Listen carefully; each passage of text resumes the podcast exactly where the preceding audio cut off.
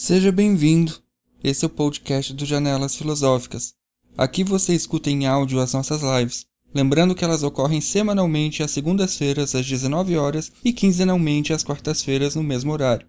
As lives são transmitidas tanto no canal do IFCH URGS quanto na página do Facebook. E você ainda pode assistir às lives gravadas nos endereços citados e no canal do Janelas Filosóficas. Os links vão estar todos na descrição. Avisos dados, deixo vocês agora com a live. Boa noite, pessoal. Bem-vindos a mais um Janelas Filosóficas. Hoje, quem vai apresentar é o professor Alfredo, mas quem vai fazer a monitoria da apresentação é o Pedro, então, que é o nosso novo participante aqui do, do Janelas. Bem-vindo, Pedro. Então, Obrigado. eu vou sair para deixar contigo. Do Stock, que é professor titular do Departamento de Filosofia da URGS, nosso colega, Possui graduação em Filosofia e Direito, mestrado em Filosofia pela URGS, doutorado em Filosofia pela Université de Tours, Université François Rabelais, e pós-doutorado nas Universités de Paris, Primeira Sorbonne e Berkeley University. Realiza pesquisa na área de filosofia, com ênfase em história da filosofia medieval, escolástica tardia e filosofia do direito. Meu francês hoje não está muito bom, desculpa, tá, gente? Mas é isso. Por favor, Alfredo. O Vladimir, então vou apresentar também o Vladimir.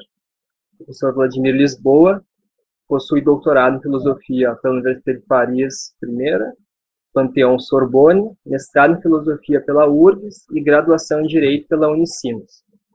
Atualmente professor associado da Faculdade de Direito da URGS, é pesquisador do Corpo Permanente do TPG Filosofia da URGS tem experiência na área do direito e da filosofia, com ênfase em filosofia do direito, atuando principalmente nos seguintes temas: filosofia do direito contemporânea, Thomas Hobbes e século XVII.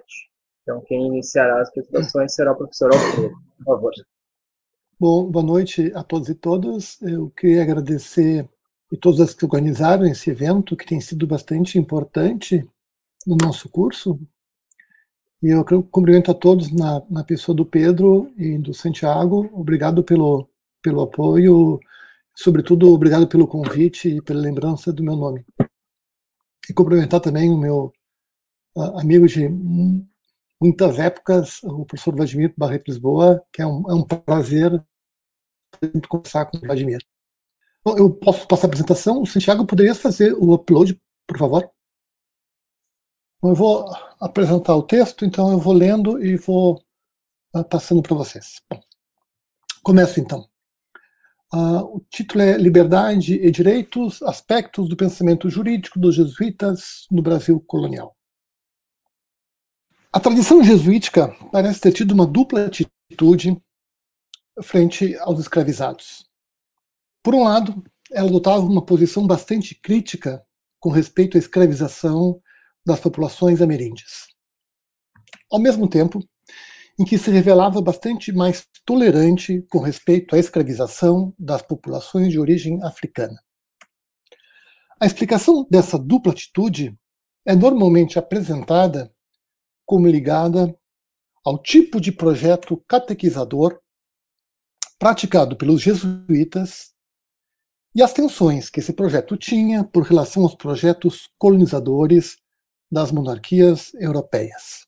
Quanto aos projetos colonialistas das monarquias e da Igreja, começo por assinalar algo bastante simples, mas fundamental, a saber que a descoberta de novas terras projeta o poder dos monarcas para fora dos limites da Europa e traz consigo disputas e problemas de justificação do poder em escala global. Ou seja, a partir do século XVI, as disputas entre as monarquias europeias deixam de ser apenas um problema a ser resolvido internamente à Europa e passa a envolver novos territórios, a justificação de direitos a essas novas terras, bem como de direitos de conquista dos povos que ali se encontravam. Noto ainda que o projeto de catequização, conduzido pela Igreja Católica, acompanha esse movimento uma vez que a igreja também buscava expandir-se em direção às novas terras. Mas esse projeto, o projeto da Igreja Católica, era dependente do poder dos monarcas para ser capaz não apenas de alcançar os novos territórios, mas para manter-se neles uma vez a igreja instalada. Isso fica particularmente claro no caso da colonização do Brasil, em que a implantação dos jesuítas era, em boa medida, economicamente dependente de subvenções da coroa portuguesa. Ambos os projetos, o das monarquias e o da Igreja Católica, eram projetos colonizadores, com pretensões globais, mas que guardavam entre si certas tensões. A Igreja Católica, em função mesma da natureza do projeto catequizador, necessitava introduzir considerações sobre os novos povos que os apresentassem de forma, por assim dizer, universalizante. Ou seja, para os propósitos do projeto catequizador, se o outro não pudesse ser pensado como um igual, se o outro fosse apenas aquele que, em virtude de sua natureza, pudesse ser submetido exclusivamente pela força, então não haveria catequização possível. Mesmo admitindo, como fizeram os jesuítas instalados no Brasil, admitindo a necessidade da sujeição das populações ameríndias como condição para a catequização, ainda assim, era fundamental defender que o indígena poderia ser visto como naturalmente igual e com capacidade para ingressar na comunidade cristã. Havia, assim, para colocar o problema de modo bastante simples, duas perspectivas básicas em choque. De um lado, havia a perspectiva do conquistador, que é da guerra de conquista, e que vê no outro aquele a ser vencido e subjugado. De outro, havia a perspectiva da Igreja Católica, que precisava admitir no outro uma certa natureza compartilhada, e que o reconhece como livre e igual, se não por condições de desenvolvimento, ao menos por sua condição humana natural. Essa seria, portanto, a origem da atitude mais crítica da escravização das populações ameríndias e que levaram a disputas quase que constantes entre os colonos portugueses e os missionários jesuítas nas colônias portuguesas. Tem a haver nas populações de origem africana um meio para sua sustentação. E isso porque a implantação dos jesuítas era economicamente dependente da mão de obra escravizada de origem africana. Aliás, esse era o caso não somente dos jesuítas, mas, via de regra, das diversas ordens religiosas que empregavam pessoas escravizadas em suas fazendas. Pressionados pela tensão de serem eles próprios possuidores de pessoas escravizadas, os jesuítas instalados nas colônias portuguesas da América limitavam-se, quando muito, a criticar o tratamento cruel dispensados aos escravizados de origem africana pelos colonizadores portugueses. No que segue, não pretendo questionar esse quadro, mas tão somente sugerir, e não terei tempo para apresentar senão uma rápida sugestão, sugerir que a atitude menos crítica dos jesuítas frente à escravização de povos de origem africana não era apenas um mero resultado pragmático decorrente da necessidade de financiamento econômico de seu projeto, e que os levou a utilizar pessoas escravizadas em suas propriedades. Sem desconsiderar ou menosprezar a importância desse ponto, vou sugerir que havia ainda uma outra razão, essa de natureza mais teórica, que se vincula às disputas entre o poder secular das monarquias e a potestas indireta sobre o poder secular reivindicada pela Igreja com apoio em pensadores jesuítas. Para apresentar rapidamente minha sugestão, vou dividir o que segue em três momentos ou três passos. Irei inicialmente lembrar o modo como o poder das monarquias era concebido como limitado e que essas limitações se expressavam por meio de direitos. O segundo ponto consistirá em mostrar que pensadores jesuítas passaram a conceber a limitação do poder dos, dos senhores pela introdução da tese de que pessoas escravizadas eram possuidoras de direitos. Uh, na verdade, eu vou inverter uh, minha apresentação. Em primeiro lugar, eu vou debater, vou apresentar os debates sobre os limites na, na noção de liberdade. E no terceiro ponto, vou exemplificar a limitação do poder dos senhores pela introdução da tese de que pessoas uh, escravizadas eram possuidoras de direitos. Bom, começa então pelo passo 1, um, limitação do poder das monarquias por meio de direitos. No que diz respeito às disputas entre as monarquias europeias e a Igreja Católica, Noto que elas ocorriam internamente à Europa e ligadas ao modo de funcionamento das instituições jurídicas. É possível, de modo bastante simplificado, identificar dois períodos. Um primeiro período de centralização da legislativa da parte do poder real. Trata-se do período mais próximo ao final da Idade Média, em que as cortes reais, inicialmente atuando de forma pontual na administração da justiça, pautam sua atuação em uma forma de direito que havia sido desenvolvido nas universidades, o ius comune. Progressivamente, esse modelo de decidir através da administração da justiça passa a dar lugar ao modelo de criação legislativa por meio de ordenanças, o que conduz, no século XVI, à tentativa de submeter inclusive as cortes eclesiásticas ao poder legislativo e decisório das cortes reais. O segundo período é o da reação da Igreja através de novas doutrinas acerca da legislação. Configura-se assim uma tentativa de remoção da atividade legislativa das cortes reais por meio da criação de novos fora, com especial relevo para as noções de lei natural, fórum interno e ênfase em direitos naturais que limitavam o poder legislativo dos monarcas. O ponto central a destacar aqui é a criação do fórum interno, como domínio da consciência ou do pecado. Esse fórum estava associado à relação com Deus e ao sacramento da penitência. O fórum externo, por sua vez, dizia respeito às faltas cometidas contra a sociedade e reprimidas pela jurisdição eclesiástica ou civil. Todo, como todo católico estaria submetido à jurisdição do fórum interno, mesmo a consciência do rei poderia ser julgada pelo confessor e o rei poderia ser ou não absolvido por ter praticado certos atos. O que me interessa nesse movimento é a ideia de limitação do poder real por meio de direitos.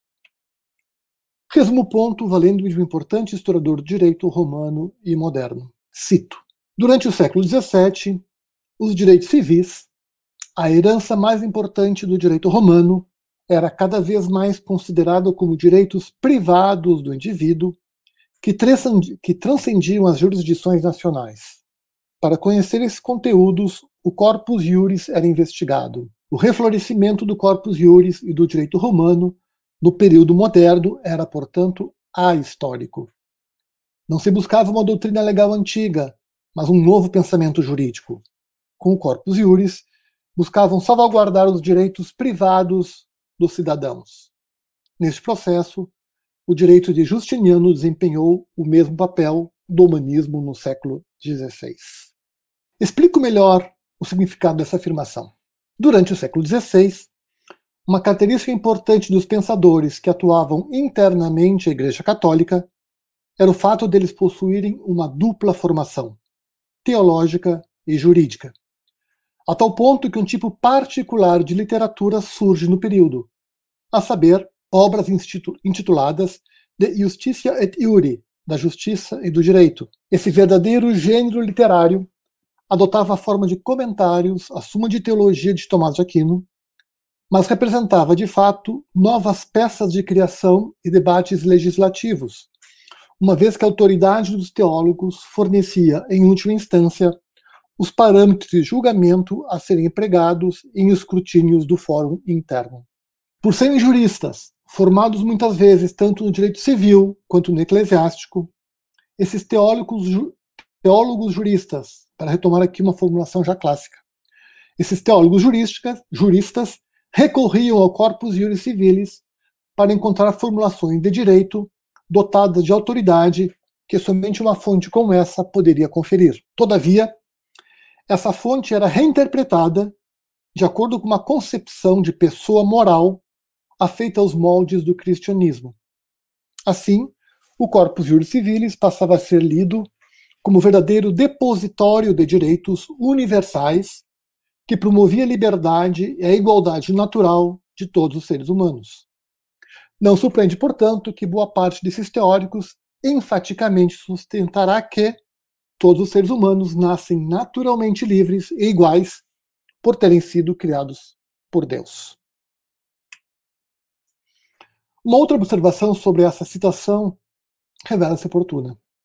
Não se trata, de forma alguma, de justificar o uso ahistórico como método de interpretação do corpus juris civilis, e tampouco minimizar as críticas por escolas históricas ao método empregado pelos teólogos juristas. O objetivo aqui é exclusivamente de apontar para a função retórica que desempenhava essa estratégia interpretativa.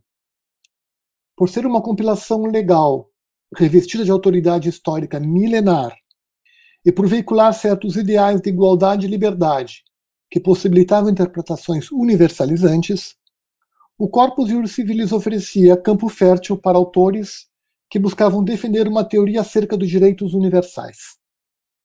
Se quisermos, no entanto, buscar as verdadeiras raízes dessas teorias, não as encontraremos no próprio Corpus Juris Civilis, mas na tradição do direito canônico. Aliás, um aspecto que tem sido bastante realçado nas últimas décadas é precisamente a importância que desempenhou o corpus de leis canônicas para o desenvolvimento do direito ocidental, medieval e moderno.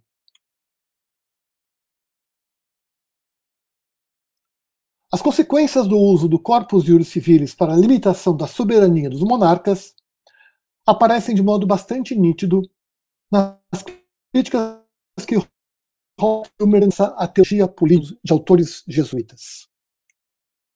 Em sua obra póstuma, destinada a defender o poder natural dos reis, Filmer denuncia uma perigosa opinião que estaria ganhando grande reputação à época, a saber,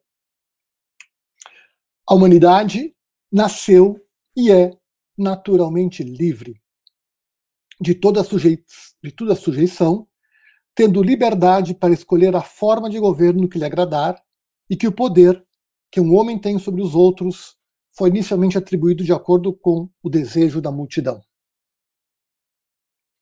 Aos olhos do pensador inglês, a tese teria surgido nas escolas de teologia e seria promovida por papistas, mais especificamente por pensadores ligados à Companhia de Jesus, como Robert Parsons, ainda que humanistas, como o historiador escocês George Buchanan, o mesmo próprio Calvino endossassem a tese, sua principal, sua principal formulação seria encontrada na obra do cardeal italiano Roberto Bellarmino. Filmer oferece então ao seu leitor uma passagem do De Laïcis. Os termos aqui presentes são uh, em inglês uh, o vocabulário do Filmer e em latim eu coloquei uh, o vocabulário do Bellarmino. Cito então uh, o Filmer. O poder secular ou civil, diz ele, é instituído pelos homens e permanece no povo, a menos que seja atribuído a um príncipe. Esse poder está imediatamente na multidão, como seu sujeito, pois esse poder ela o tem por lei divina, mas a lei divina não o deu a nenhum homem em particular. Caso a lei positiva fosse removida, não haveria razão para que, em uma multidão em que são iguais, um e não outro governasse sobre os demais. O poder é dado pela multidão a um homem ou a mais de um, pela mesma lei da natureza, pois a república, por si só, não pode exercer esse poder, e, portanto, deve conferi-lo a um ou alguns homens. Isso depende do consentimento da multidão para ordenar, acima de si mesma, um rei, um cônsul ou um outro magistrado. E caso haja causa legítima, a multidão pode alterar o reinado em uma aristocracia ou democracia. Ainda que a citação acima seja, na verdade, um resumo do capítulo 6 do De Laïques, ela captura bem a premissa central em que repousa a argumentação de Bellarmino: a liberdade natural dos seres humanos. Ela que permite concluir que, se os seres humanos são naturalmente livres, a autoridade política pertence a todos e a ninguém em particular. O poder político seria, por natureza, democrático e residiria imediatamente no povo, cabendo a esse decidir pelas formas de governo a adotar ou, havendo causa legítima, alterar a forma existente. Como bem mostrou Tutino, o projeto político de Bellarmino era o da construção de uma república cristã, capaz de posicionar-se frente à consolidação dos estados modernos nascentes. Tratava-se, portanto, de um projeto marcadamente pós-tridentino e que exigia da Igreja Católica a reelaboração dos principais dogmas teológicos de um catolicismo pressionado pelas diversas formas de protestantismo e, simultaneamente, pela necessidade de defesa da instituição política do papado frente às novas estruturas estatais que surgiam na Europa. Quanto a esse segundo aspecto, Bellarmino encontrará uma, uma esfera de atuação própria ao papado na divisão dos âmbitos de atuação dos poderes temporal e espiritual. O poder político dos reis é secular, ao passo que o poder da igreja é sobrenatural. O principado temporal governa os homens enquanto são homens, ao passo que o principado eclesiástico governa os homens enquanto são cristãos.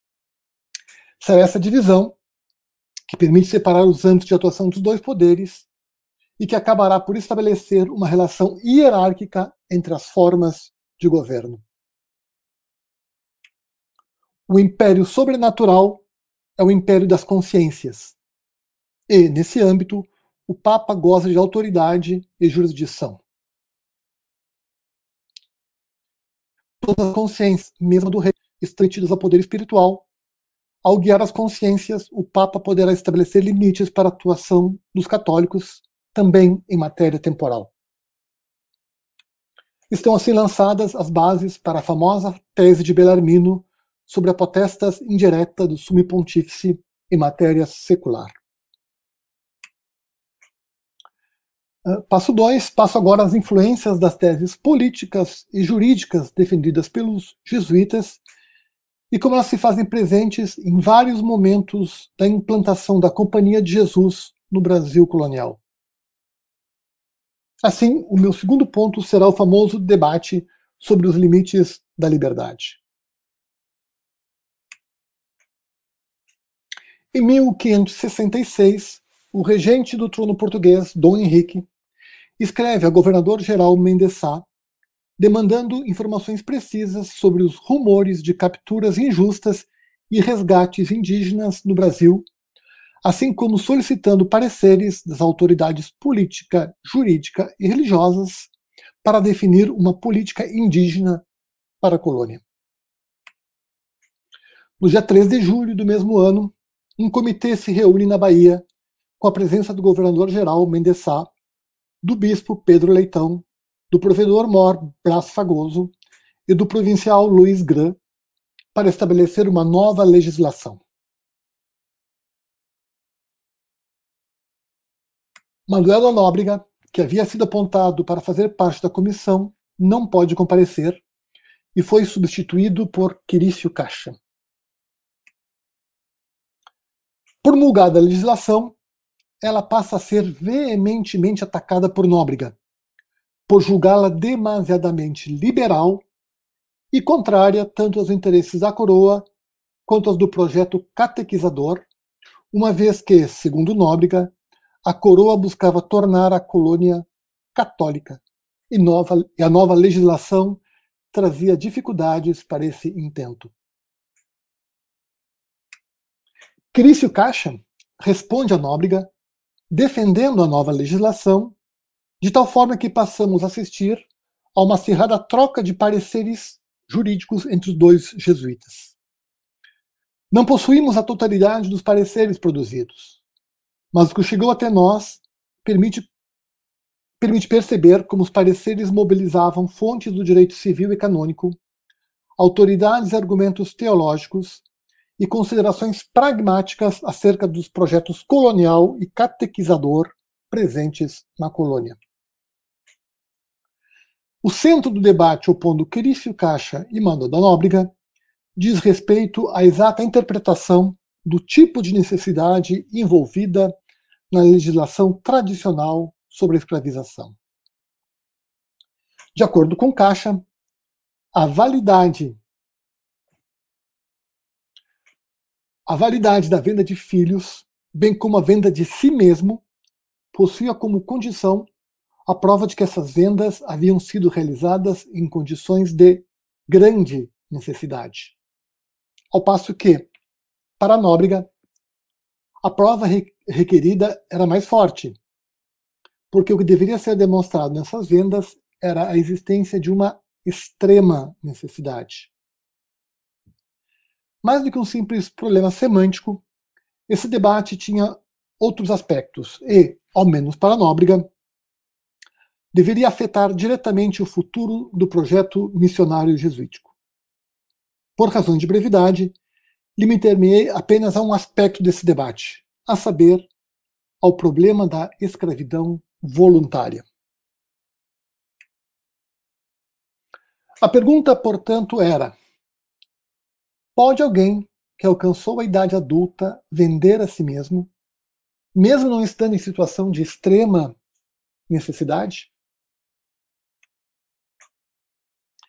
Caixa argumenta claramente, o argumento de Caixa claramente faz eco ao debate sobre a noção de domínio e de liberdade como um direito humano, que envolvia e que era desenvolvida por muitos pensadores da escola de Salamanca. A despeito das diversas autoridades mencionadas por Caixa, como Nicolau de Lira, Duns Scotus, Ricardo de Mediavilla, Pedro de la Palu, sua argumentação pousa, em última instância, em Tomás de Aquino e Domingo de Soto. Caixa apresenta, então, três teses para demonstrar que um adulto pode vender a si mesmo. Primeiro, a primeira tese é que o homem livre é senhor de sua própria liberdade. De acordo com Caixa, ninguém nega essa afirmação, já que os homens não já que se os homens não fossem senhores de sua própria liberdade, eles não poderiam vendê-la, mesmo para salvar suas vidas. A única possível recusa dessa tese seria aquela avançada pelo cardeal Cajetano, que nega que os homens são mestres de sua própria fama e reputação, e que eles não podem detratar a si mesmos, mesmo em situações para evitar os tormentos da tortura. No entanto, Caixa considera que Cajetano está errado e que os homens são senhores de sua própria reputação e, portanto, da sua própria liberdade. Caixa não explica por que ele considera que Cajetano está errado, mas nós podemos conjecturar quais seriam suas razões observando o observando o vocabulário empregado e observando que esse vocabulário empregado é bastante similar àquele empregado por Domingo de Soto quando o teólogo espanhol critica Cajetano sobre o mesmo ponto. De fato, como Ivan Knebel mostrou, a tese de Soto de que um homem é senhor ou proprietário de sua própria reputação representa uma revolução interna a ordem dominicana. E tornou-se um lugar comum entre os teólogos, ao ponto de que a posição de Soto é explicitamente mencionada nas notas que acompanham as traduções espanholas da Suma. E já que Soto era uma das fontes de Caixa, era provável que Soto estivesse fazendo referência, que fosse Soto a referência para a Caixa. Tanto na sua súmula como nos seus comentários à Suma de Teologia, Cajetano havia defendido que ninguém pode detratar a sua própria reputação sem cometer um pecado mortal. Já que, como ele explica na sua, isso é um pecado muito pior do que cometer suicídio. No seu comentário a Suma de Teologia, ele oferece duas razões. Primeiro, isso seria contra o preceito da caridade que manda as pessoas amarem a si próximas, a si mesmas. Segundo, isso é uma ofensa contra a comunidade da igreja e contra os deveres de justiça em relação aos demais membros da comunidade. Souto rejeitou duas vezes a opinião de Cajetano. Primeiro, primeiramente, num opúsculo sobre os segredos, escrito na Universidade de Salamanca durante os anos de 41, de 1541, de 40 e 41, e posteriormente na sua famosa obra De Justitia et Iure, perguntando se um homem é senhor de sua própria vida e reputação, fama. Soto afirmou que, que o ponto de Cajetano era comumente aceitado no interior da escola, e que ele próprio, Soto, havia seguido a Cajetano por algum período. Mesmo se ele acreditasse que Cajetano jamais tivesse apresentado boas razões. Posteriormente, no entanto, ele mudou de opinião. Cajetano estaria correto quando ele afirmou que o preceito da caridade exige o amor próprio. Todavia, o dever de amor a si mesmo está relacionado aos bens espirituais. Quanto aos bens materiais, eles eram referidos apenas para eram referidos apenas na medida em que eram necessários para os propósitos espirituais. Assim, se a fama ou reputação não são absolutamente necessárias para a virtude, não há que se falar em pecado contra a caridade. Logo, não é um pecado mortal. Se alguém ofende a sua própria fama, honra ou reputação. Pois esses são bens externos, nós somos livres para usá-los como fazemos com os demais bens externos. Como Soto deixa claro, a disputa diz respeito à determinação de quais são os bens que são que nós podemos uh, livremente dispor sem comprometermos a nossa salvação espiritual de Soto. Há dois tipos de bens: aqueles sobre os quais temos domínio, como dinheiro e riquezas, e dos quais podemos dispor de acordo com a nossa livre vontade. E mesmo sem termos uma razão suficiente, não cometeremos pecado mortal. Há, todavia, bens sobre os quais não temos completo controle, como a vida, pois não nos é permitido cometer suicídio. Cajetano considera que a honra e a fama são como a vida e que, portanto, não possuímos domínio absoluto sobre nossa reputação e que somente Deus e a sociedade possuem tal domínio. Assim, quem quer que detrate a si mesmo cometeria um ato de injustiça contra a sociedade e deveria restituir o, o que isso do que provou, privou a sociedade.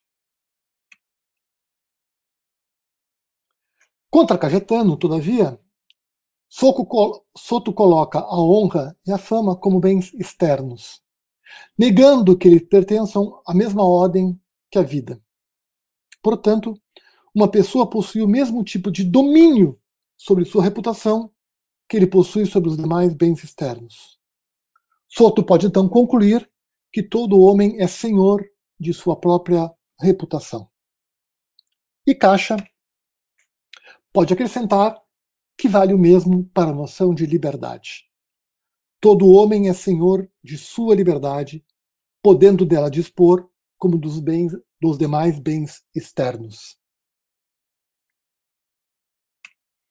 A segunda tese apresentada por Caixa é uma condição necessária para qualquer tipo de venda legal. Ou seja, uma coisa deve possuir um preço para poder ser vendida. Então, quando a lei permite a venda de seres humanos em casos de extrema necessidade, a lei implicitamente admite que seria possível mensurar a liberdade humana em termos monetários.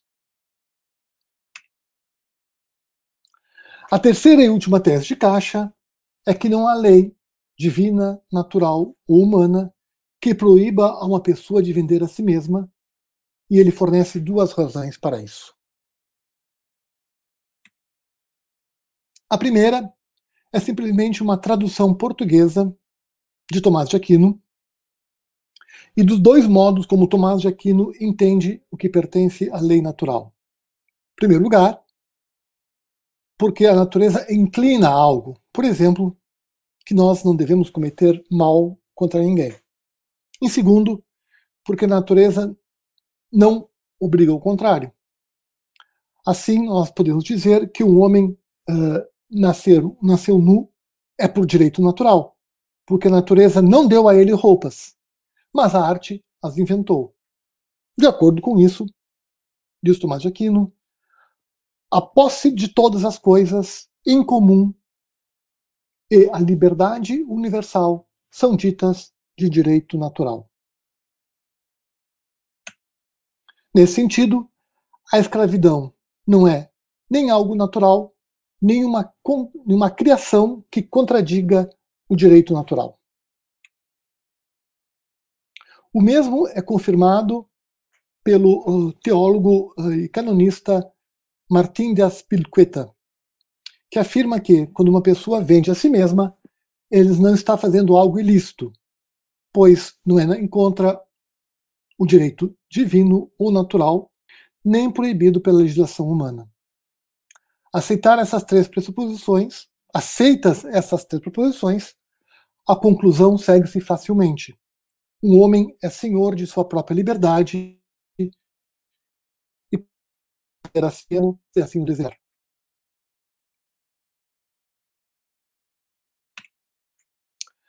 Nóbrega responde os argumentos. E a resposta de Nóbrega é bastante enfática. Ele não nega que um ser humano seja senhor de sua própria liberdade. Ele apenas afirma que, sem uma causa justa, ninguém pode vender a si mesmo. Assim, o núcleo do debate passa a ser esse.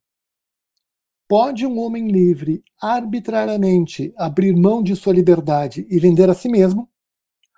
Ou seria necessário ao homem livre justificar sua ação, mostrando que ele teria uma razão suficientemente forte para abrir mão de sua liberdade? De acordo com o ponto de vista pragmático adotado por Caixa, um homem nunca abre mão de sua liberdade, sem uma causa muito forte que estaria acontecendo no Brasil uh, não eram casos como esse, mas não, não eram casos como homens vendendo a si mesmos livremente. Mas a situação de alguns cristãos usando esse argumento para vender populações indígenas, afirmando que elas haviam elas mesmas livremente se colocado sobre condição de escravidão.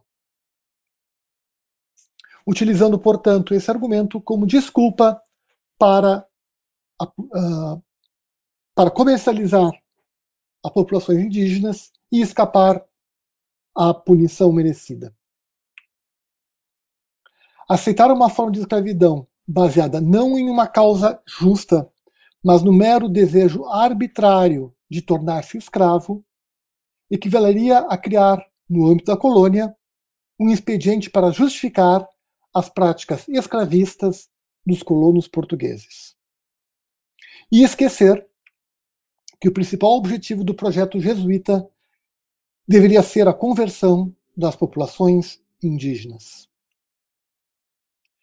Nóbrega também acusa a Caixa de ler mal suas fontes, buscando com isso provar suas teses. É seguramente verdadeiro, como Caixa supõe, no seu primeiro argumento, que um homem é senhor de sua própria liberdade.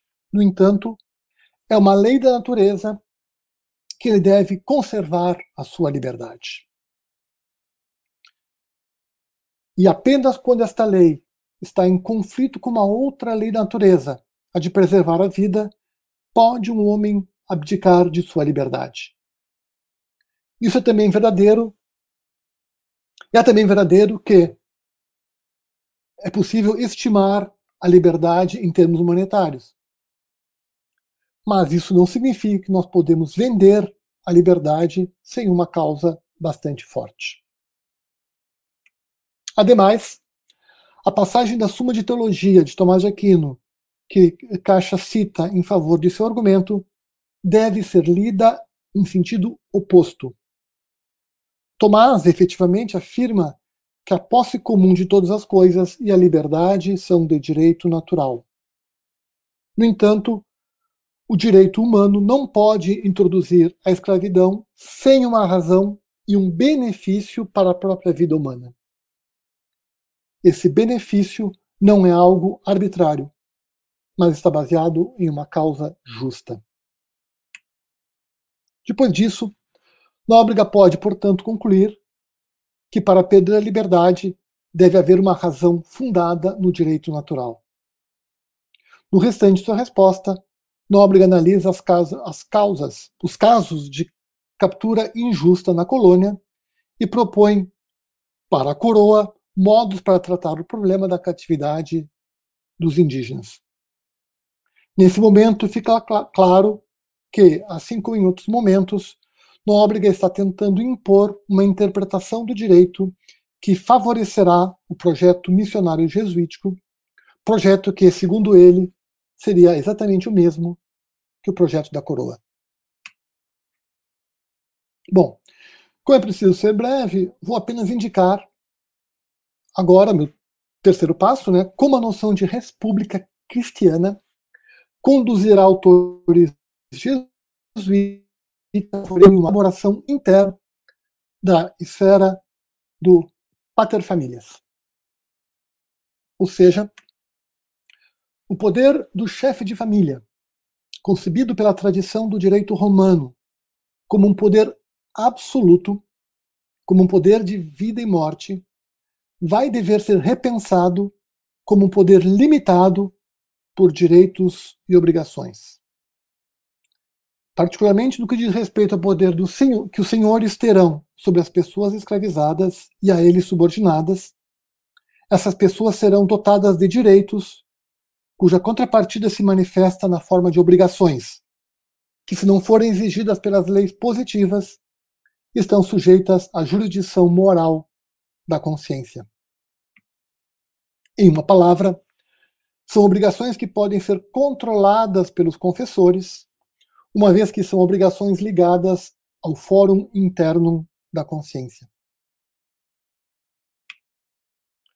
Como bem mostrou Matthias Kaufmann, Kaufmann, a tese de que pessoas escravizadas possuem direitos pode ser encontrada já na obra de Luiz de Molina, que na distinção 38, livro 2, do seu De Justitia et Iure, pergunta-se, primeiramente, sobre os direitos dos senhores e as limitações a esses mesmos direitos. E, em segundo lugar, aos direitos, pergunta-se pelos direitos das pessoas escravizadas.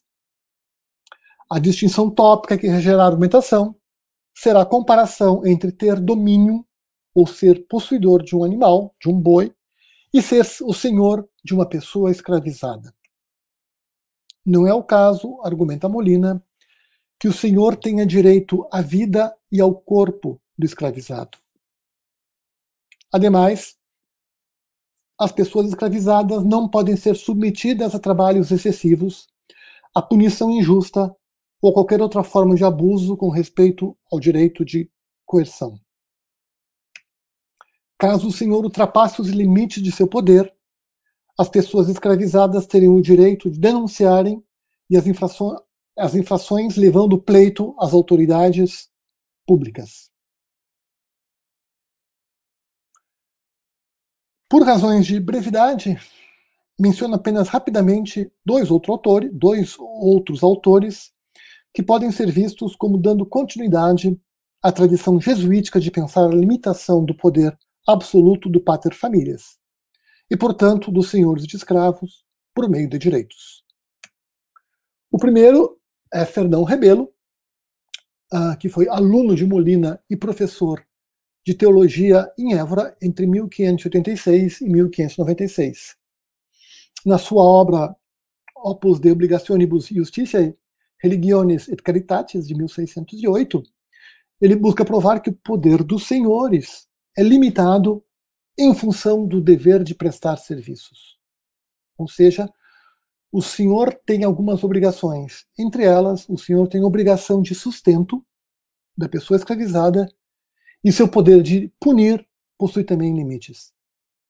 Caso esses direitos das pessoas escravizadas não, possam, não sejam respeitados, elas podem recorrer ao poder civil. Além disso, pessoas escravizadas podem adquirir bens, especialmente adquirir aqueles que tornam possível a aquisição de sua própria liberdade. O segundo uh, autor importante que gostaria apenas de mencionar seria João Batista Fragoso, uh, que foi professor em Lisboa e Évora entre 1586 e 1596, que escreveu uma obra, uh, Regimenis Republica Christianae, publicada em 1608, e que aborda longamente as relações recíprocas entre o senhor e escravo.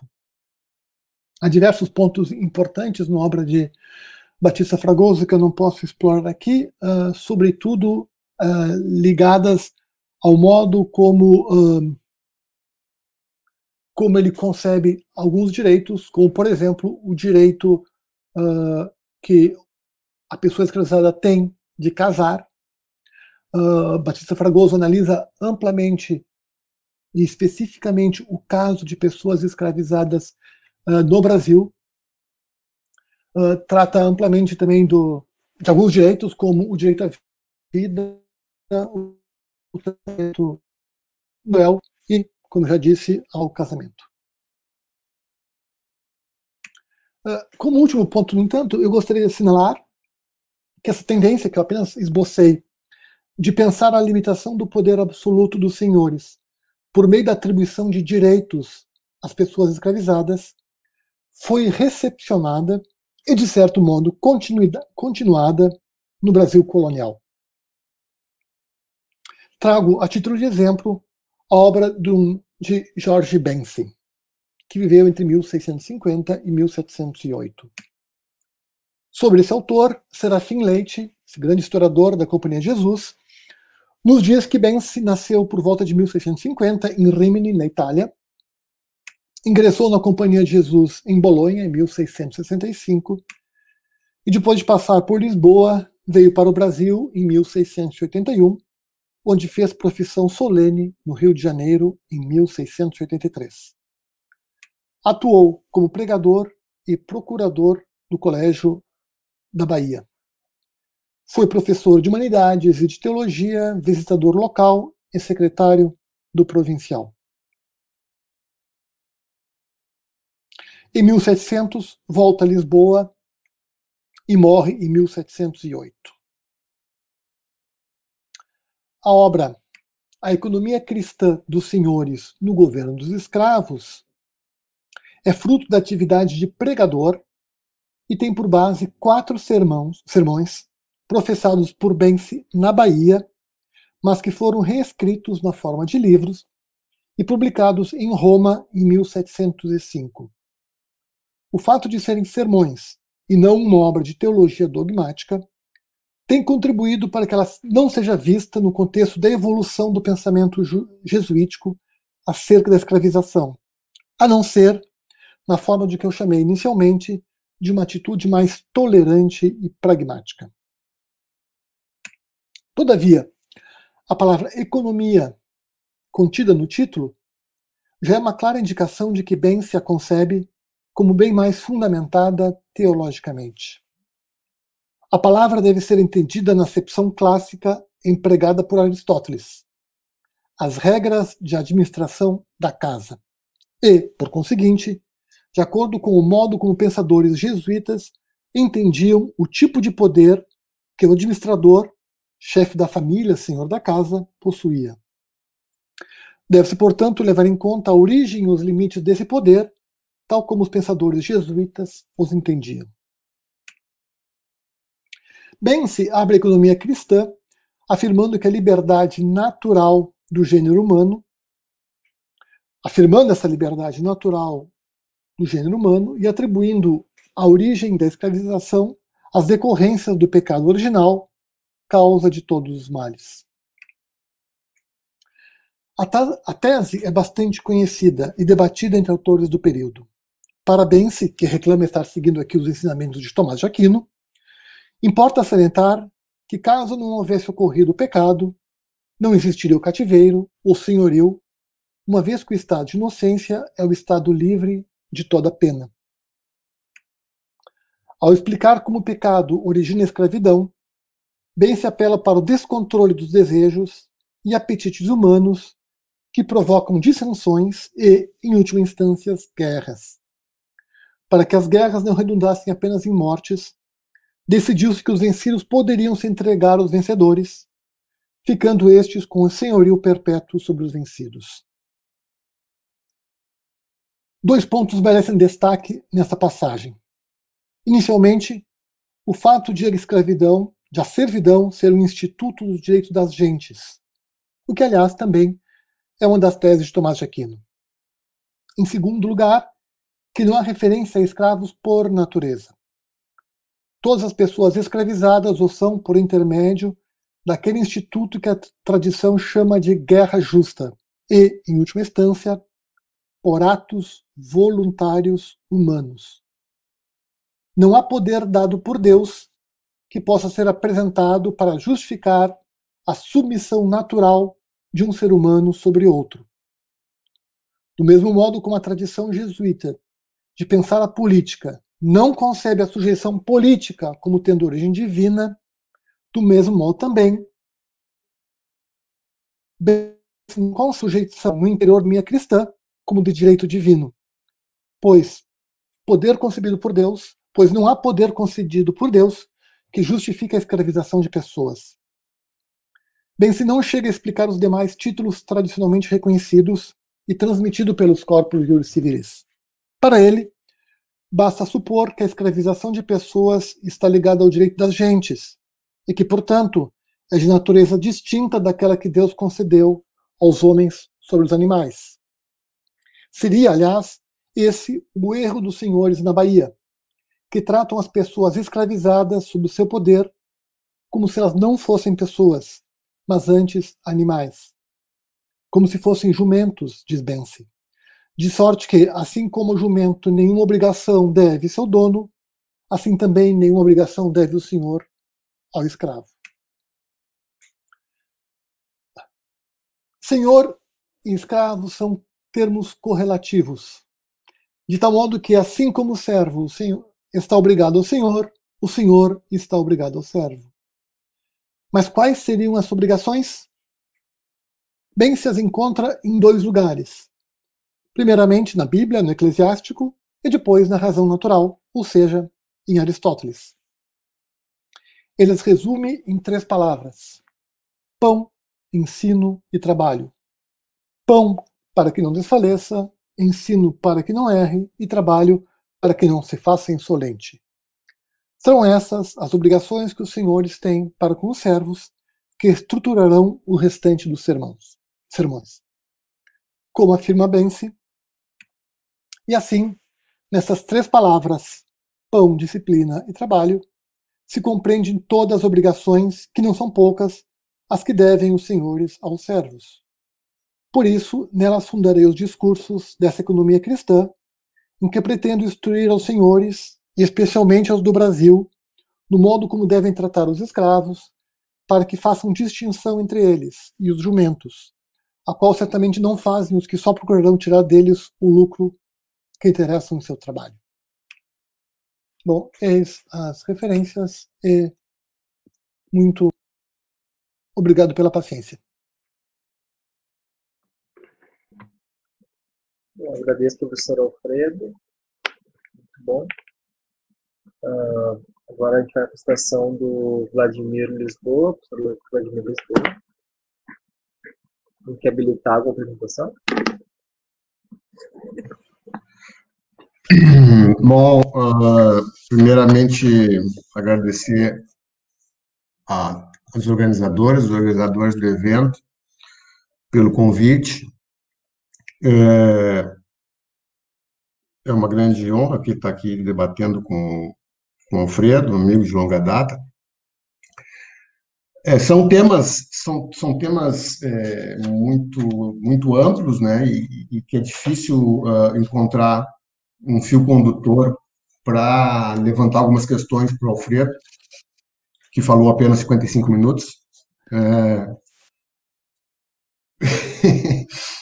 Mas eu, eu tenho algumas provocações para o Alfredo. Tá? Mas antes de fazer as provocações, eu só queria chamar a atenção para esse tema que, que, que, o Alfredo levantou aqui é,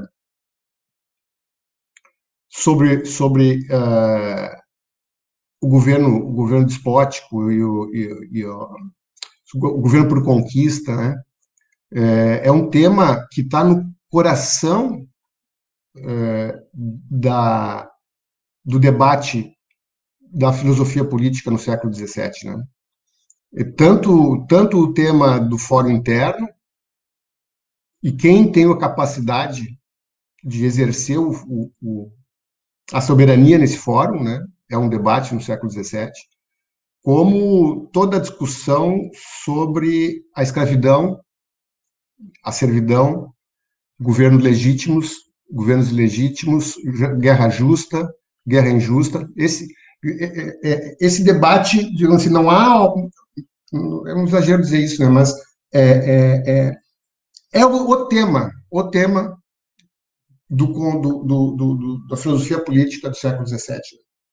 E, portanto, é um tema que os, os filósofos, quando estão debatendo esse tema, é óbvio que eles conhecem essa tradição, né?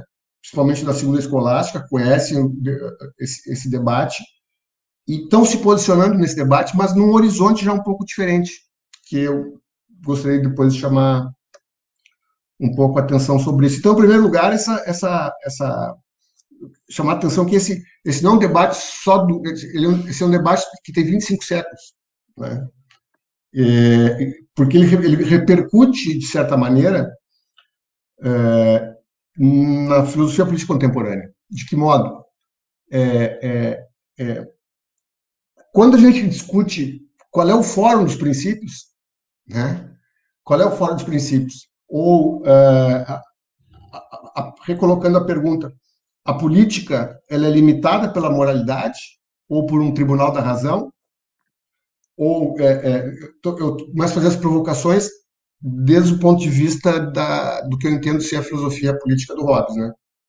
É, porque há uma armadilha aí, né, me parece, Alfredo, nessa tua reconstrução, quando tu tenta pensar a ideia dos direitos a partir de uma, de uma discussão sobre a escravidão.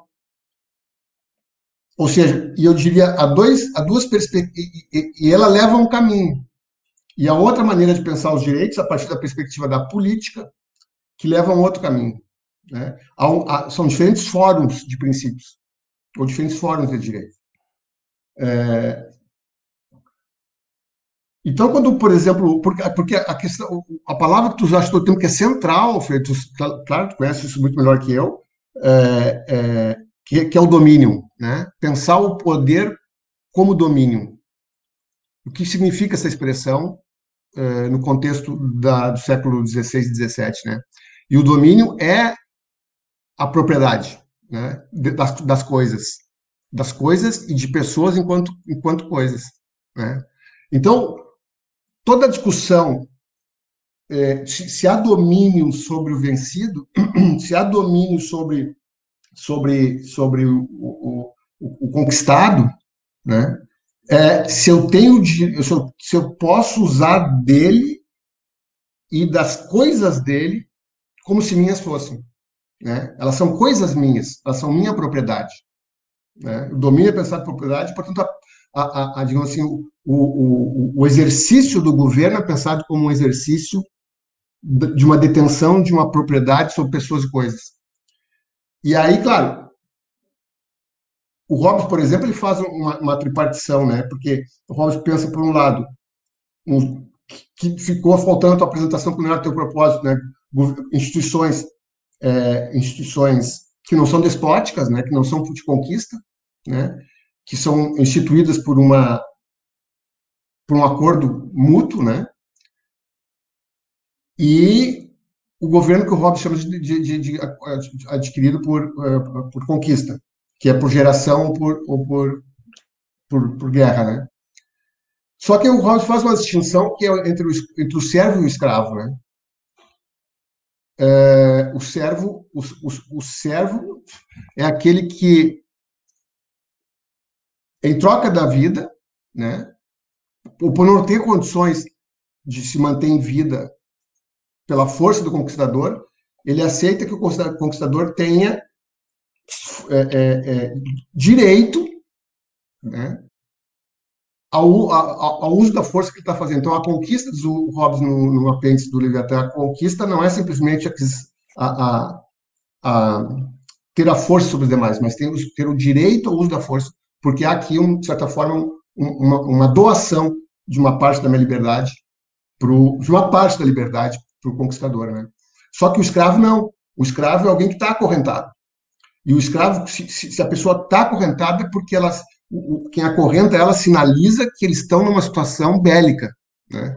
E, portanto, não há, não, há, não há regime político na escravidão, concebida desse modo. Não há, há, há uma situação bélica, não há, não há uma situação política. Então, isso coloca, digamos, os limites do governo despótico. Né? A escravidão mostra o limite do governo despótico.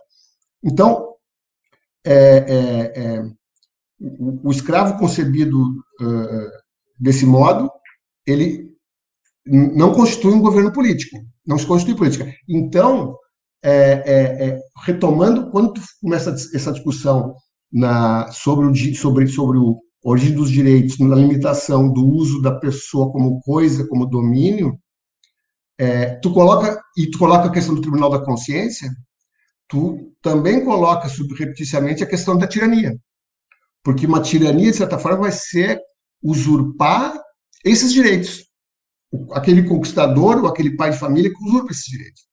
E é isso que Hobbes diz. Não, isso não é regime político, isso, isso, isso, isso é um de guerra. Né?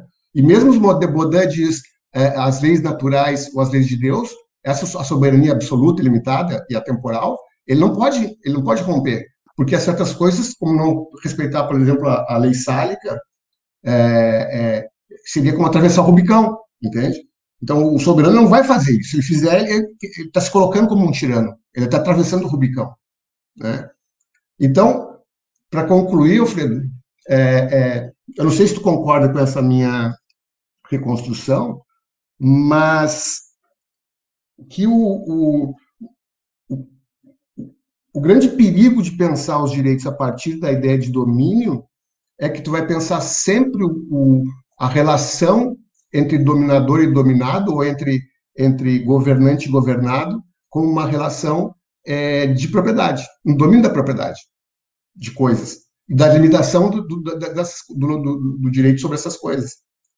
Porque para pensar é, para pensar, digamos, essa dimensão verdadeiramente política dos direitos, que parece ela vai emergir quando os indivíduos não forem mais pensados sobre a chave do domínio, né? mas como, como domínio como propriedade, mas como dignidade.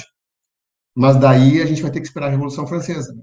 E o Hobbes, de certa forma, no capítulo 16 do Leviatã, é uma leitura que se faz, né? ele já abandona a ideia dos, desses elementos of law e passa a pensar o, o poder como autorização, né? como autor e ator, e não mais como simplesmente domínio, porque ele teria visto a armadilha de, de eu tenho direito às coisas e às pessoas dos outros, eu sou, sou o senhor é, por despótico, mas ao mesmo tempo o, o, o aquele que é o, o, servo ele, ele tem direito de resistência, mas eu tenho direito de punir, mas ele tem direito de resistir, então se cria domínio enfim, eu não quero levar muito adiante, mas eu, mas esse debate eu acho que esclarece muita coisa, Fred, porque eu estava fazendo uma analogia aqui do, do, o Caixa seria o Grossius e o Nóbrega seria o Baudin, digamos assim, na, nessa. Mas eu acho que chamar atenção para isso, né, Alfredo? Porque o Hobbes vai dizer esse negócio de fórum, de fórum da consciência, isso não vai dar certo. Dá poder para esses jesuítas aí serem um tribunal do certo e do errado, não vai dar certo. A, a confissão auricular não vai dar certo. Então, é, é, é, assim, porque isso perde a autonomia do político. Né? E é isso que o Papa quer a não autonomia do político. Né? Então, tu tem esse debate que eu acho que é bem interessante pensar nessa chave. Não sei o que, que tu acha disso, Fred. Bom, uh, obrigado, Vladimir. Eu acho que tu tem uh, razão em, em, muitas observações, e de fato muita coisa foi simplesmente uh, tocada muito levemente nas minhas observações, né?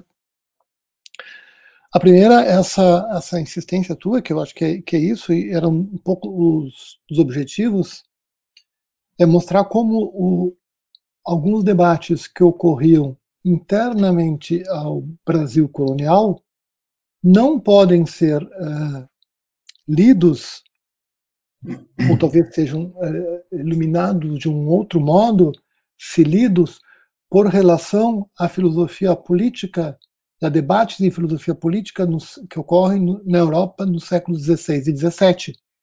Né, e, e, o que se fazia em filosofia, os debates travados no Brasil colonial, não podem ser considerados de forma tão apartada assim. Né? E, e é claro também que uh, há várias razões para eles uh, serem considerados de, uma, de, forma apartada.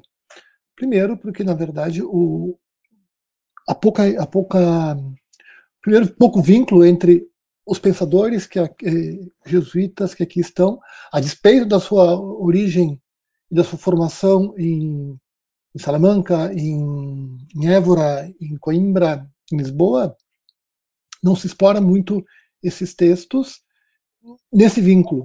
Tá? E depois não se explora também o outro vínculo, uhum. que é o vínculo entre a Companhia de Jesus e o papel que é as grandes disputas entre o poder do papado e o poder, o poder das monarquias que estão sendo constituídas na Europa. Hum. Então aí se fragmenta e, e, não consegue mais sim pegar essa peça e encaixar nesse nesse jogo, né? Então fica, fica uma, uma, peça estranha. Quando na verdade a tentativa aqui um pouco é sistematizar e colocar uh, esses autores juntamente com essa tradição. Então acho sim que é interessante ler esses autores nesse contexto e tu tens razão em, em chamar a atenção, né? Uh, para para isso e insistir que, na verdade, tu pode recuperar esses temas em diversos autores, né? Uh, bom, uhum. eu, eu, trouxe apenas o Filmer, né? Porque, e, e, o Filmer, que é justamente aquele autor contra o qual o Locke se volta, né? E é, e, é um, e na verdade o Filmer está citando o Bellarmino, que é, a resposta ao Filmer também vai ser dada pelo Soares, e tu, rapidamente tu consegue mobilizar uma disputa gigantesca internamente à Europa e fazer com que, esse, com que essas disputas entre o poder do, dos papistas e o poder dos monarcas seja melhor estabelecida. Bom, e aí então volta para o teu ponto, né, uh, dessa dupla estratégia de pensar uma, um, algo como sendo autoridade política, né, e os limites da autorização política e essa forma de poder que os senhores têm sobre escravos e se, e, se é possível pensá-las sob uma mesma perspectiva ou não. Tu acabou de sugerir uh, que se eu pensar de um certo modo uh, na perspectiva do domínio, não vai funcionar. Né? Uh, eu concordo totalmente contigo. Eu acho, no entanto, que dá para pensar pela. E por isso que foi importante a primeira parte, né? reintroduzir a noção tradicional de, de direito, né, que é a tradição, na verdade, do direito do Corpus Juris Civilis, mas também do, do, direito canônico, né, e mostrar como há diversos debates que ocorrem e modo como o Corpus Juris Civilis é usado como peça retórica para pensar direitos. E o que é pensar direitos? Né? Pensar direitos é pensar limitações à autoridade. Né? Autoridade, obviamente, né, dos, uh, dos monarcas. E parece essa uma, uma grande e interessante jogada do, do papado, né? pensar contra a tese da, do absolutismo, do direito divino dos reis, a tese de que, na verdade, quem tem direitos são os indivíduos e que não há direito divino atribuído aos indivíduos por Deus. Os indivíduos são eles portadores de direitos e liberdades e qualquer forma de autoridade que se for que for estabelecida sobre eles deve ser voluntária. E, e acho que a noção de autoridade voluntária é, é, é, fundamental aqui, né? Ela não apareceu, não foi enfatizado, mas num certo sentido, quando se faz isso que está mais ou menos no, no horizonte, né? essa ideia de que não existem escravos por natureza, toda escravidão é instituída, instituída voluntariamente. E aí, bom, como pensar as formas dessa, dessa instituição voluntária. Né? É, por isso que eu disse que o. o... Oh, desculpa. Não, fala, fala, fala, por favor. Não, por isso que eu disse que o, o caixa era o Grossos, né? Porque para o Grossos a, a, a, escravidão é, é, é, natural, né? Então, e o, e o, e o, e o Baudin, para Baudin, ela, ela é um ato de aceitação da, da, da vitória do vencedor, né? E para o Hobbes é uma, é um, a, a, servidão é um ato voluntário, né? não poderia ser objeto de um. É, não, por, por isso que a escravidão não, não, é um, não é um não, não, é um sistema político, né? Por isso que esse, essa questão da escravidão e servidão para o Hobbes é interessante para linkar com a questão do, do, do, tiranicídio, né? Porque porque é, é lícito matar aquele que ultrapassa o limite desses direitos, né? E o Hobbes assim, não, essa discussão está mal posta, porque não há, é, é, não, não há ato voluntário naquele que está numa luta de vida e morte. Não, não, não há ato voluntário daquele que aceita não resistir aos atos hostis do conquistador contra si, né? Então, é, não há, não há a, tirania é só um nome que dão para aqueles que não gostam da monarquia. Né? É, o único, é o único regime que a forma má de governo tem um nome próprio indicando uma pessoa, né, um tirano, segundo Hobbes, né? Então, é, é, mas acho que essa ideia do porque, porque eu, tentei, eu comecei falando aquela, aquela questão do que qual é o fora dos princípios, né? Quando coloca assim os direitos, pensar em direitos é pensar nos limites da soberania ou do poder político, vamos dizer assim. É, é, teria que pensar melhor essa questão, né? Mas o, o porque a discussão contemporânea é mais ou menos essa. Tu pensa assim, é, quais são quem, quem, é o, quem é o intérprete dos direitos?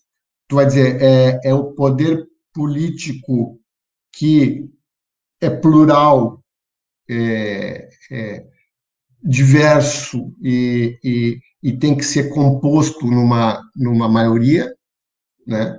ou são pessoas que são intérprete do seu tempo como alguns ministros do, do, do, dos tribunais superiores se avocam, né? são intérpretes do seu tempo e que vão assegurar, então, o limite do poder político. Os políticos dizem uma coisa e dizem, não, mas se você disser, mas não pode, você não pode. Né? Então, tu começa, tu começa a, a, a, no limite, tu começa a reintroduzir o debate da tirania de novo, né? Diz assim, não, não isso, não pode. Enfim, eu, quero, eu, só quero mostrar que essa discussão, o Hobbes, o Hobbes tinha muito é, é, é, medo de aonde a ideia do tiranicídio poderia levar, né? E, e historicamente onde ela, ela, tinha, tinha levado, né? Os defensores do tiranicídio são os jesuítas, né? Hum. É, bom, vou, vou tentar responder fazendo, fazendo um pouco uma, uma, volta um pouquinho grande, tá? É, pensando que um dos autores que uh, é moeda corrente para esses pensadores, que é Aristóteles, e pensando como Aristóteles estabelece a, a organização da polis, né? E de dois modos, estabelecendo uma instância que é uma instância que é a família, tá? Que é uma instância uh, estruturada hierarquicamente, e essa estrutura hierárquica da família tem, uh, tem três partes, né? tem a relação uh, chefe de família, esposa, chefe de família, filhos e chefe de família que vira senhor com respeito aos escravos. Isso tudo é, é um âmbito da família e é nesse modo que, que Aristóteles apresenta e é um vocabulário que vai ser bastante semelhante ao vocabulário que o direito romano vai uh, introduzir e vai haver uma espécie de fusão entre esses dois uh, vocabulários, né, facilmente, né, o vocabulário do Aristóteles com o vocabulário do direito romano, tá? E a, noção de poder despótico é o poder que o chefe de famílias tem sobre, pater-famílias tem sobre as pessoas sob sua autoridade, né? Ele pode vender os seus filhos, né? Ele tem poder uhum. sobre os escravos. Uh, dois, outra instância é a instância da polis, onde a, a polis onde e a grande diferença é na polis tem uma relação entre iguais, né? Não são mais as, as, as não é uma relação fundada numa hierarquia natural, mas uma igualdade. Tá? Bom, uh, esses dois domínios, na verdade, foram tratados, num certo sentido, o modo como os jesuítas vão interpretar Bellarmino, os Soares vão interpretar o, a origem da polis, é, vai ser como, né? A polis não tem origem, uh, bom, obviamente a polis tem duas maneiras de tratar ela, né? ou, ou, cronologicamente como ela é constituída, ou com uma finalidade da, da, da associação, por que, que essa associação existe, uh, e quais são os limites de poder dessa associação. O que eles vão dizer, uh, e, é, e, é, importante isso, né? Uh, todo o poder da polis é decorrente por de atos voluntários humanos. Bom, aí tem a dúvida, tem grande discussão sobre como interpretar o, o, o alegar contra o do Soares, o Skinner vai investigar bem isso, né? Mas tem essa instância que é, que é a polis de um lado, a instância política de um lado, a instância da família do outro. O que eu tentei mostrar é que, usando esses dois modelos, que na verdade são uh, referências uh, indiretas a Aristóteles, uma certa noção de direito é introduzida nos dois, nas duas instâncias. Por quê? Porque na polis não há poder absoluto uh, dos reis, mas o poder está baseado, em última instância, uh, nas pessoas que são livres e, e a autoridade que, uh, que dos reis vai ser gerada por atos voluntários dos, das pessoas livres. Dois, no âmbito da família, vai começar também a ocorrer uma introdução da noção de direito. Claro que uh, de maneira muito mais uh, complicada, mas vai ser importante introduzir essa noção para pensar essa relação, esse poder despótico, que tu faz referência, né? o poder do chefe de família não vai ser mais despótico, porque não vai ser mais um poder de vida e morte, tal como a tradição de direito romano apresentava, mas vai ser um poder limitado, limitado por direitos. Né? Então, num certo sentido, tem direito nos dois, nas duas uh, instâncias. Uh... Bom, tem várias. Uh...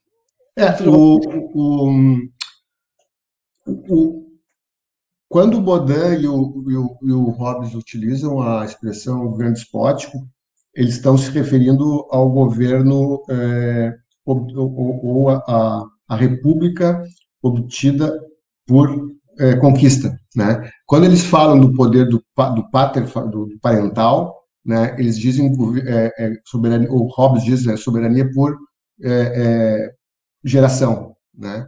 Ele, mas o, tanto o Baudin quanto o, o, o Hobbes guardam a expressão é, república despótica, e o Hobbes assim, ó, a palavra república convém mesmo para as repúblicas instituídas, né? Mas ele é uma palavra genérica suficiente para ser usada para todas as formas de soberania. Mas, é, é porque para o Baudin tu tem a, a, o, o, a, digamos assim, a monarquia legítima, né? a monarquia despótica e a tirania. E cada, cada forma de república pode ser exercida por três modos de governo: aristocrático, monárquico ou democrático. Então ele faz a distinção entre, daí também o título do livro do Luke, né? Governo e soberania. Né? Tu tem, o, tu tem a soberania, que é monárquica, legítima, despótica ou tirânica, e cada uma delas, é, é, a tirania não, não funciona bem assim, né? mas, mas a, a, o despótico e a, e a legítima pode, o governo pode ser, ser de três maneiras, né? Então a palavra e a, e a palavra despot, despot, o despotismo e a tirania sempre foram muito bem distintos, né? Porque depois no século já no início do século XVIII essas duas expressões começam a a se a, a ser usadas é, por substituição uma da outra indiferentemente. Se perde essa distinção que era tão precisa para esses autores entre o despotismo, o governo despótico e, e, a, e o governo tirânico. Né? E para finalizar, essa, essa distinção entre a família e a polis, né? O, o Hobbes, cada vez que ele fala alguma coisa, é contra Aristóteles, quase sempre, né? Porque ele, porque justamente o governo por geração, ele diz assim que é um governo, há, há, uma soberania, que pode ser da mulher ou do homem, né? É, porque eles são iguais, se for de um ou de outro, é, é, vai ser por convenção, é, dizendo assim, resumidamente, né?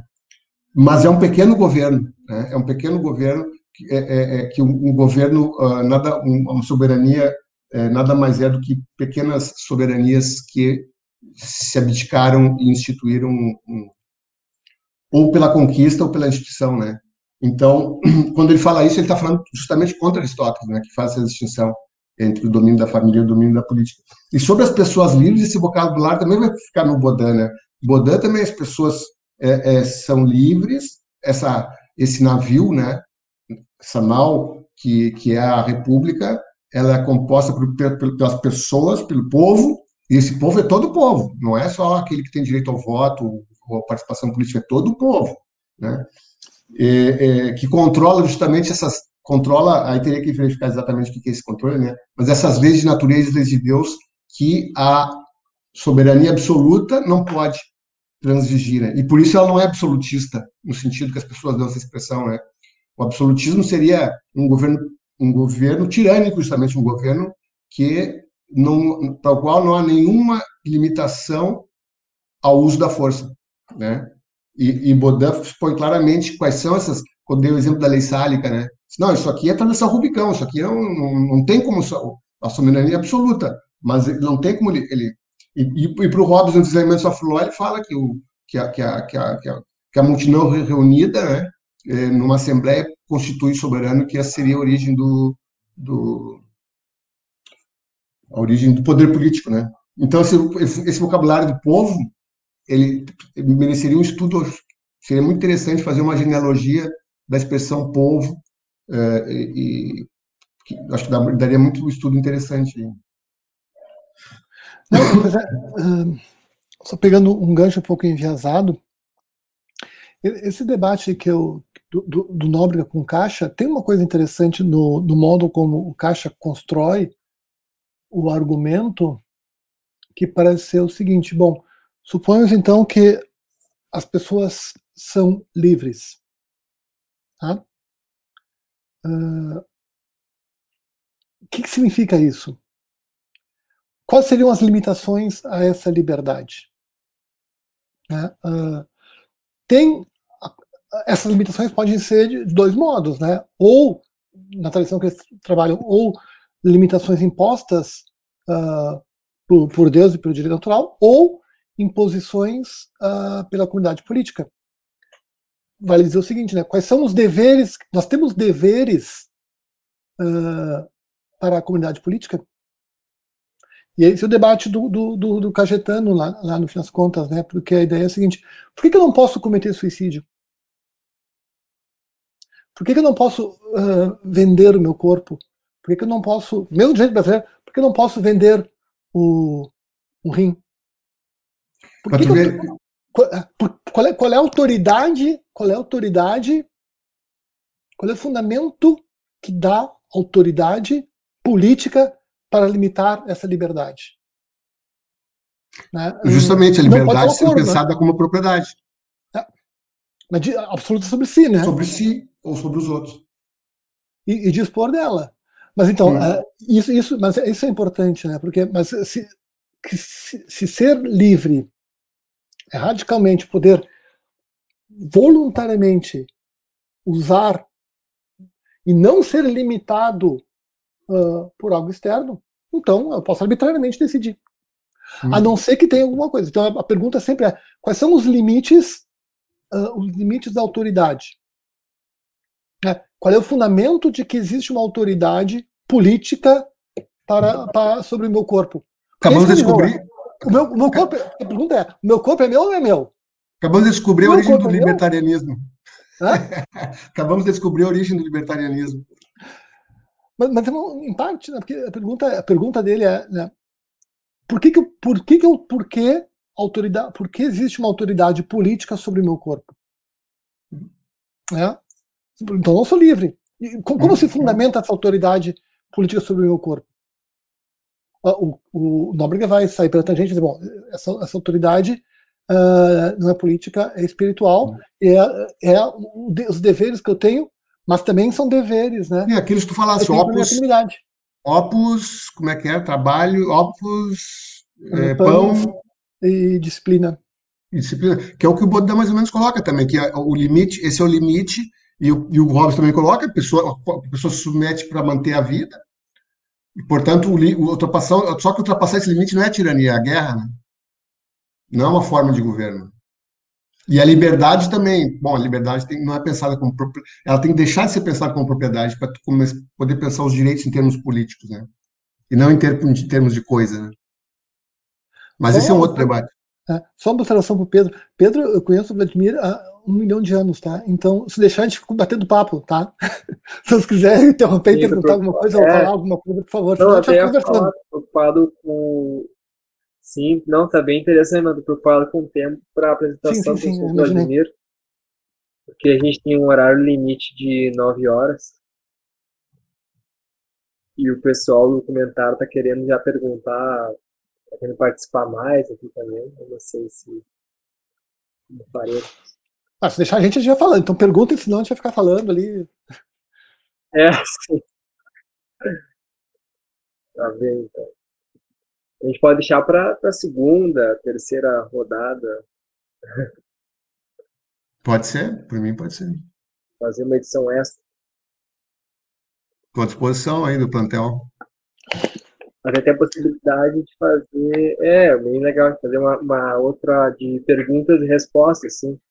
De compilar as perguntas dos comentários e, uhum. e retomar a, até mais. Porque eu teria que sair mais ou menos 15 para as 9, mas até lá eu posso estar tranquilo. Ah, não, tá bem. Perfeito. Mas eu acho que não entrou nenhuma pergunta. Ah, Mariana. Não entraram, ah, porque já o professor não vai apresentar. É isso. Então, a primeira, pergunta é de Mariana Cunha de Oliveira. Ela está muito feliz de escutar tu, Alfredo. A pergunta dela eu é. Não, né? Ela não tá feliz. Uma interpretação do SIC a partir. Oi?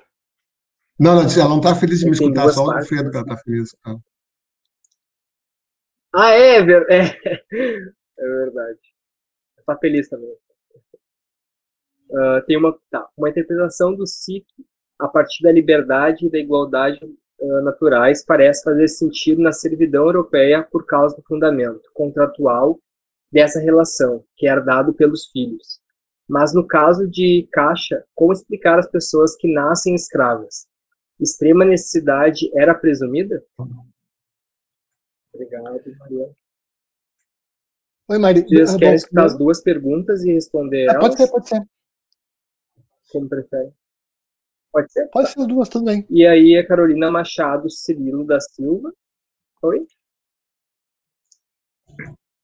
é, perguntou: a organização política dos índios guaranis, cabildos, influencia em algo esse pensamento? Obrigado, Carolina.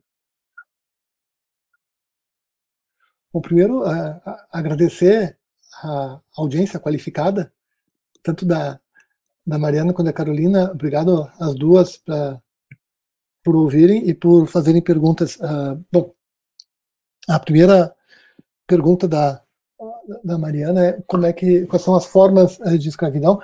De fato, eles trabalham com o, o modelo da tradição romana, né?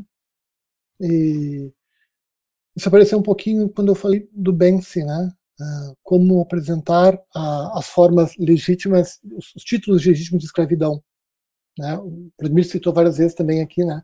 Os vencidos em guerra são, uh, são podem ter a sua, essa pena de morte comutada em, em, servidão, em servidão perpétua. Né? Bom, aí os seus descendentes também terão, os filhos de mães escravas serão escravizados nessa mesma uh, linhagem, né?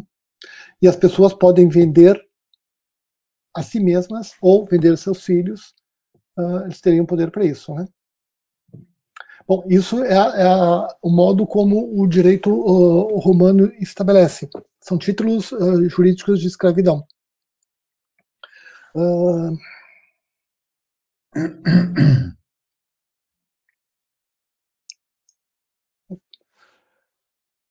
Como, como, então a pergunta que era mais especificamente, né, como explicar as pessoas que nascem escravas pelo fato de serem filhos de mães escravas, né? É a tradição uh, do direito romano. E a pergunta da Carolina é, é muito uh, interessante e muito complexa, né?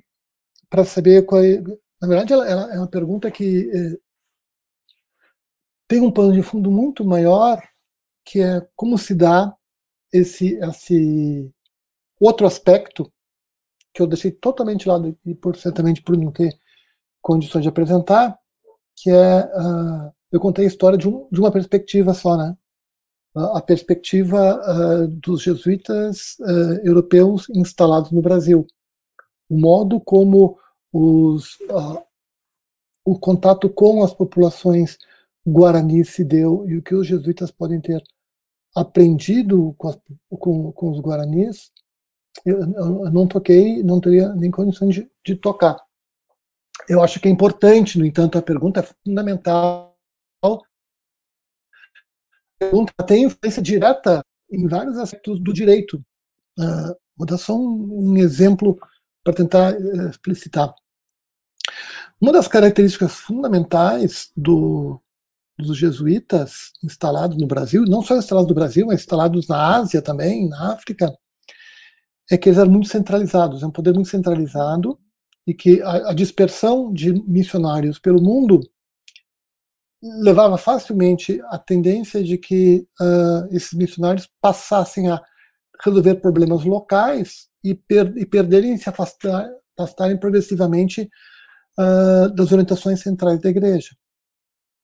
Rapidamente o que eles uh, desenvolveram foi um tipo peculiar de literatura que são os dúbia, ou seja, são dúvidas, são perguntas, né? Então é muito comum uh, encontrar questionários de perguntas que uh, os missionários no Brasil, frente a alguns problemas, escrevem, descrevem situações e endereçam essas situações para os professores de teologia nas universidades portuguesas e espanholas, e o resultado vai ser esses, esses casos, essas dúvidas vão ser analisadas, e nós teremos pareceres jurídicos sobre como tratar um assunto. É, vou dar um exemplo bem, bem, claro, que é a noção de casamento. Obviamente, tem um problema central na noção de casamento, uh, que é o seguinte, né? Bom, se o projeto é catequizar, não é só batizar, né? é converter para um modo de vida cristão. Ou seja, é pegar uma comunidade indígena e fazê-la adotar uma certa forma de organização familiar, uma certa estrutura familiar. Por exemplo, uma estrutura familiar na qual o casamento uh, cristão é visto como indissolúvel. Então, os jesuítas uh, aqui no Brasil uh, se deparavam frequentemente, esse é um dos casos que são relatados, né? Uh, se deparavam com um, um casal indígena que manifestavam o interesse de serem batizados e casados e viverem sobre no modo de vida cristão. Primeira pergunta que o, que o pai deve fazer é: vocês já tiveram relações anteriores? Se sim, então a tendência era, bom, então volta, volta se o casamento se já teve uma relação estável com outra pessoa antes, aquilo do casamento natural, então não pode ter um segundo casamento, então volta para lá. Bom, e aí pessoas que tinham uh, se separado há muito tempo teriam que uh, voltar, não fazia menor sentido, né? Bom, o que acontece é como, como esses casos devem ser tratados. Como devem ser tratados o, o, os casos de uh, pessoas que vieram, uh, foram trazidos à força do continente africano, que na África tinham uh, tinham esposas e maridos, chegando no Brasil, de desejam casar novamente. Pode ou não pode? Então, tem todo um modo de implementação dessa estrutura familiar que é fundamental, né? porque essa estrutura familiar que vai, na verdade, ser o, o motor que vai tornar a sociedade, uh, e tornou né, a sociedade brasileira uh, católica e cristã, esse motor precisava ser estabelecido. Então tem uma série de disputas e de pareceres, de debates jurídicos em, em torno disso. Tá? Eu sei, Carolina, que eu fugi um pouco da, da, da tua pergunta para dizer que, na verdade, o que acontece, né? Há, há muitas instâncias tá, de debates que precisam ser trazidos e, bom, eu não tinha tempo de entrar né, nisso. Bom, é claro também que a, o modo como a organização, respondendo um pouquinho mais uh, especificamente da pergunta, né, o modo como a organização política dos índios guaranis vai ser estabelecido, bom, depende em que momento e quando, né, mas uh, um dos das formas importantes e também depende se no, no mundo espanhol ou no mundo uh, nas colônias espanholas ou, ou portuguesas, né, o sistema de encomendas ou o sistema de, de redução que vai ser utilizado vai ter bastante influência. Mas isso eu não posso entrar agora, senão te, aí sim a gente não termina, não termina mais aqui. Mas obrigado, Carolina. temos outra pergunta aqui do Pedro Conzen Capra, que agradece as apresentações ele pergunta, escutando sua exposição sobre o debate entre Nóbrega e Caixa se utilizando a doutrina da lei natural de Tomás de Aquino, como aparentemente o princípio de autopreservação dos seres humanos para limitar a escravidão. Fiquei curioso para saber se nesses debates entre os jesuítas você não encontrou referência a outros princípios da lei natural para limitar a escravidão talvez apelando para a finalidade natural das comunidades políticas. Como alguém poderia dizer, desenvolver a felicidade. É isso. Oi, Pedro, tudo bom? Uh, bom, obrigado. Obrigado pela, pela pergunta. O, o vínculo entre a noção de, de felicidade e de comunidade política uh, em Tomás de Aquino, tu conhece isso uh, muito melhor que eu, né? Uh, é muito forte a noção de, de, bem comum, é bastante forte. o modo como isso é utilizado para apresentar e justificar a noção de felicidade não apareceu na minha apresentação de fato, tá? e na verdade o que eu tentei mostrar é que o que eles tentaram cunhar foi não. Uh, em, em, parte teve isso, né? Em parte teve a, a pergunta uh, se o se a fama é ou não condição para felicidade. É isso que está em, jogo, né? Se uh, detratar a si mesmo é condição ou não para a felicidade. Se detratar a si mesmo é ou não uh, uma ofensa à comunidade em certo sentido, está desenvolvido, né? O, o, debate vai ser bom. A solução do Soto é: bens materiais não são condição para a felicidade espiritual, contrariamente ao que Cajetano afirmava. Tá? Então, em parte, sim, mas não foi algo que eu me detive e não tentei explorar. Mas obrigado pela pergunta, eu vou fazer atenção a isso. Eu agradeço. Uh, Está aberto ainda o chat para fazer perguntas, né? Nós temos até as nove. O seu Vladimir falou que tem até, até as 15 para as nove, é isso, né? Nosso debatedor. Uh, mas se alguém quiser perguntar, até professor, a, a Mariana Kuhn continuou o debate aqui da, da pergunta dela, só. E a Carolina também continuaram o debate. então, ah, pode escrever, é... pode escrever para mim depois que a gente conversa também. Tá, perfeito, então. Então, vou passar para o professor. O professor Vladimir quer trazer mais algum outra, outro debate, alguma outra, alguma outra questão? O professor Vladimir quer escutar a pergunta que a Mariana quer fazer sobre Hobbes. Ah. Então, já que não está entrando nenhuma pergunta, nós vamos então encerrando. Quero agradecer ao professor Vladimir uh, pelo debate, por ter contribuído tanto a apresentação do professor Alfredo, que instigou mais caminhos para essa pesquisa, né? Também agradecer ao professor Alfredo pela disponibilidade de apresentar para nós a pesquisa sobre jesuítas. Então, agradecer também quem está aqui conosco, participando, olhando a apresentação. Obrigado, então, pessoal. Boa noite. Até a próxima, então até segunda-feira, né? No próximo Janelas Filosóficas. Se o professor quiser encerrar também, fazer uma palavrinha para encerrar o, o, debate, por favor. Só, só agradecer a, a todos e todas pela audiência e pela paciência. Obrigado, muito obrigado, Pedro. Muito obrigado, Santiago. Tá aí. Tá aí. Então, obrigado, gente. Então, até a próxima. Tchau, tchau.